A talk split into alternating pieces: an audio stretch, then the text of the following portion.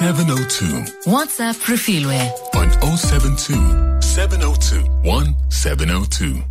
Orientation weeks or orientation week is upon us at universities. Uh, they're, they're, in full swing and uh, there are lots of empty nests about uh, in the country. And this morning we're discussing how parents can and do need to let go and support their children's journey to independence. And of course, Bringing us this important conversation is Nikki Bush, speaker, author, human potential and parenting expert. Morning, Nikki. Trust you well. Good morning, Refilwe. Yes, I am. On the back of a braai, actually, last night for friends who have lost their children to university, trying to keep them company as they as they endure emptiness. Well, I mean, that is such that's such an important milestone and such a significant milestone, right? When your children leave the house, and no doubt they're celebrating maybe some nerves, maybe some apprehension, but for the most part, they they they they run into their newfound freedom. Whilst parents have a lot to contend with, what were the kinds of things that you know your friends were sort of talking about or dealing with, or just like wondering about as their children go off to varsity? Well, of course, our children are partying so much. How are they going to pass university is a big thing. because O Week, of course, is just full of partying, full of partying, socializing, connecting with old friends, making new friends, physically orientating themselves in their new environment, which includes both you know, working out where things are on the university campus, as well as where are all the pubs and the clubs and the wine farms if they're in the Cape, you know, all those things. And of course, you, you know, you've got apps these days like Life 360. Mm. And so you can actually see exactly where your children are. And that was actually the big conversation last night was the fact that you can actually track your children's movements and you can see that they're going from one bar to another, one club to another, one wine farm to another. Are they getting any sleep? so, um, you know, the, the conversation around independence is a very interesting one. In the old days, of course, your children would go off to university and you wouldn't know what they were doing. Mm. Now, it's a double edged sword, isn't it? To know that your children are, you know, to know where your children are or not know at all, um, there's there's a strange comfort in knowing where your children are, but there's also that feeling of I'm no longer in control of their lives. Sure. Their decisions of what to do now are up to them, and that is part of leaving the nest.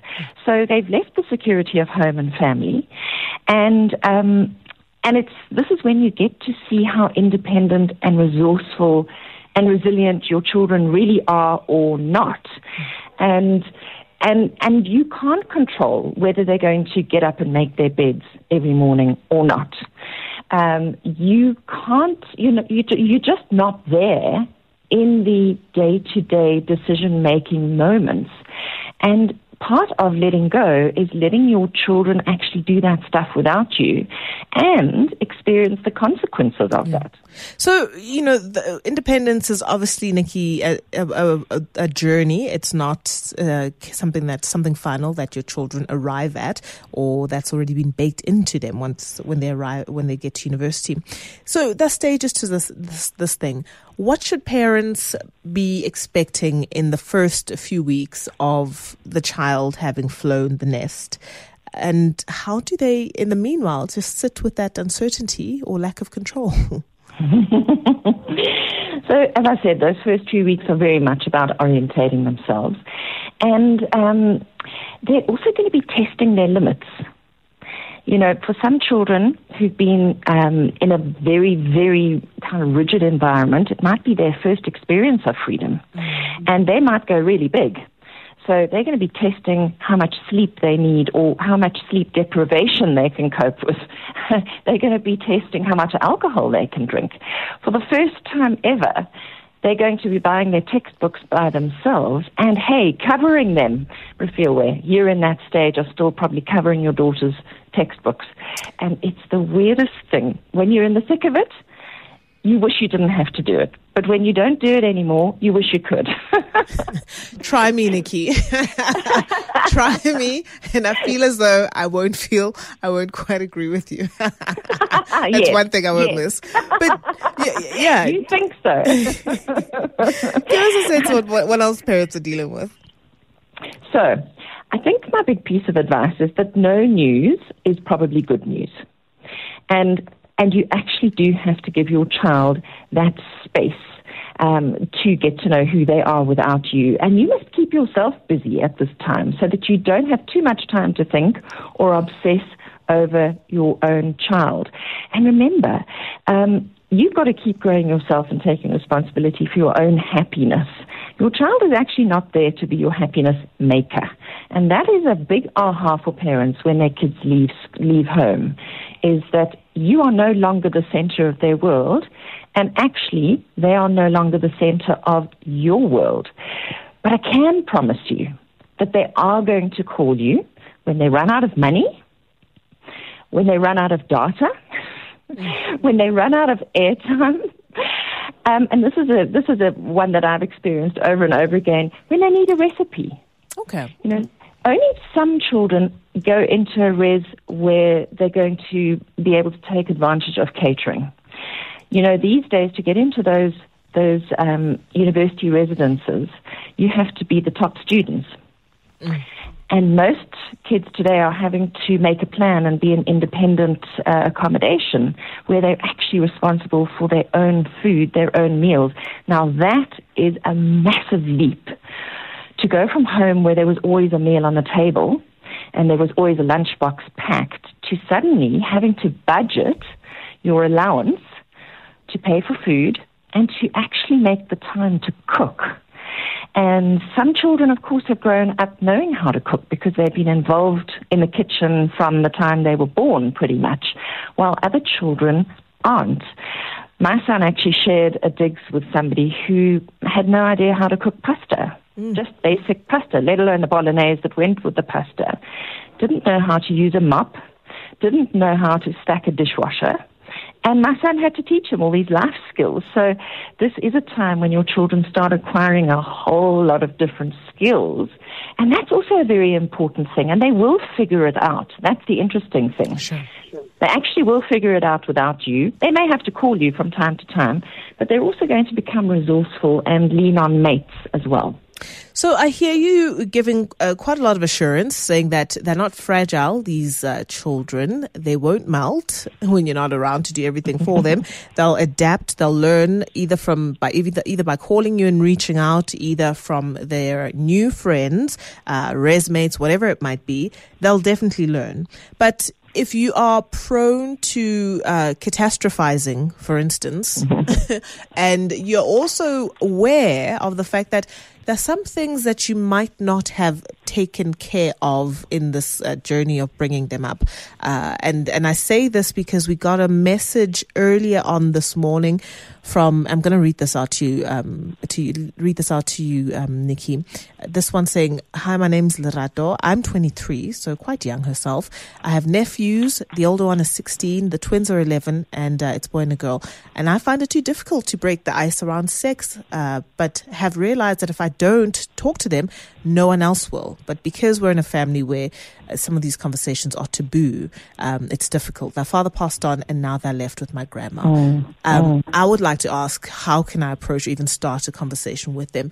And it does happen, Nikki, that you are in quite a conservative household, and perhaps you are a conservative person. And you'd have liked to, and you needed to, and should have had conversations around sex, around boundaries, around friendships, around, you know, all these more intimate details, but you just did not do it.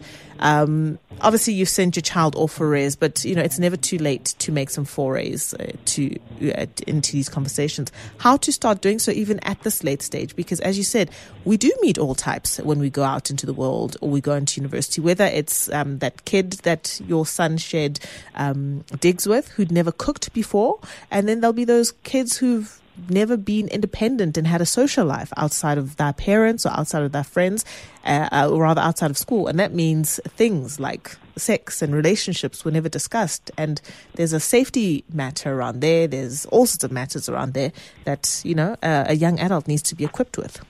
Absolutely. So it's really important, obviously, to have conversations with your children. And I call them what if conversations. So preparing your kids for what if moments.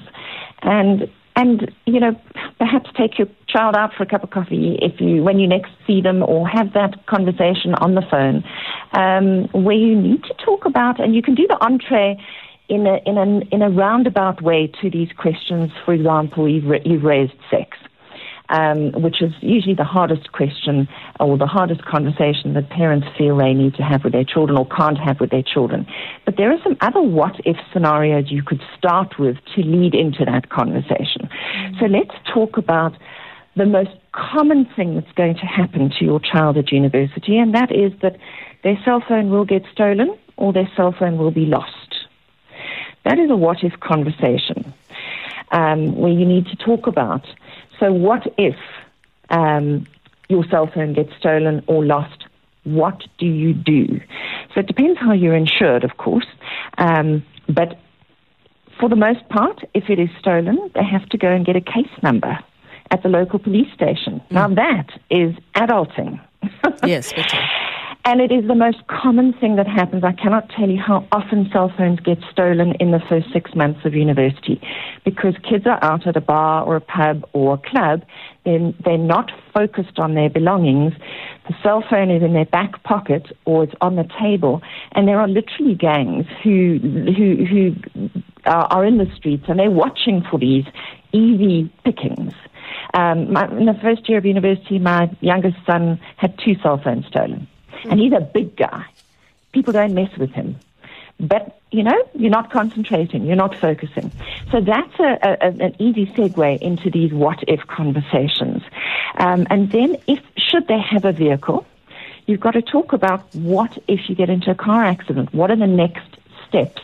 So, what I'm saying is there's a blueprint that you are trying to help your child acquire so that should they land up in these situations, they can kind of like go, oh, I've been here before. They haven't actually been there before, but in their mind, you've taken them through the steps.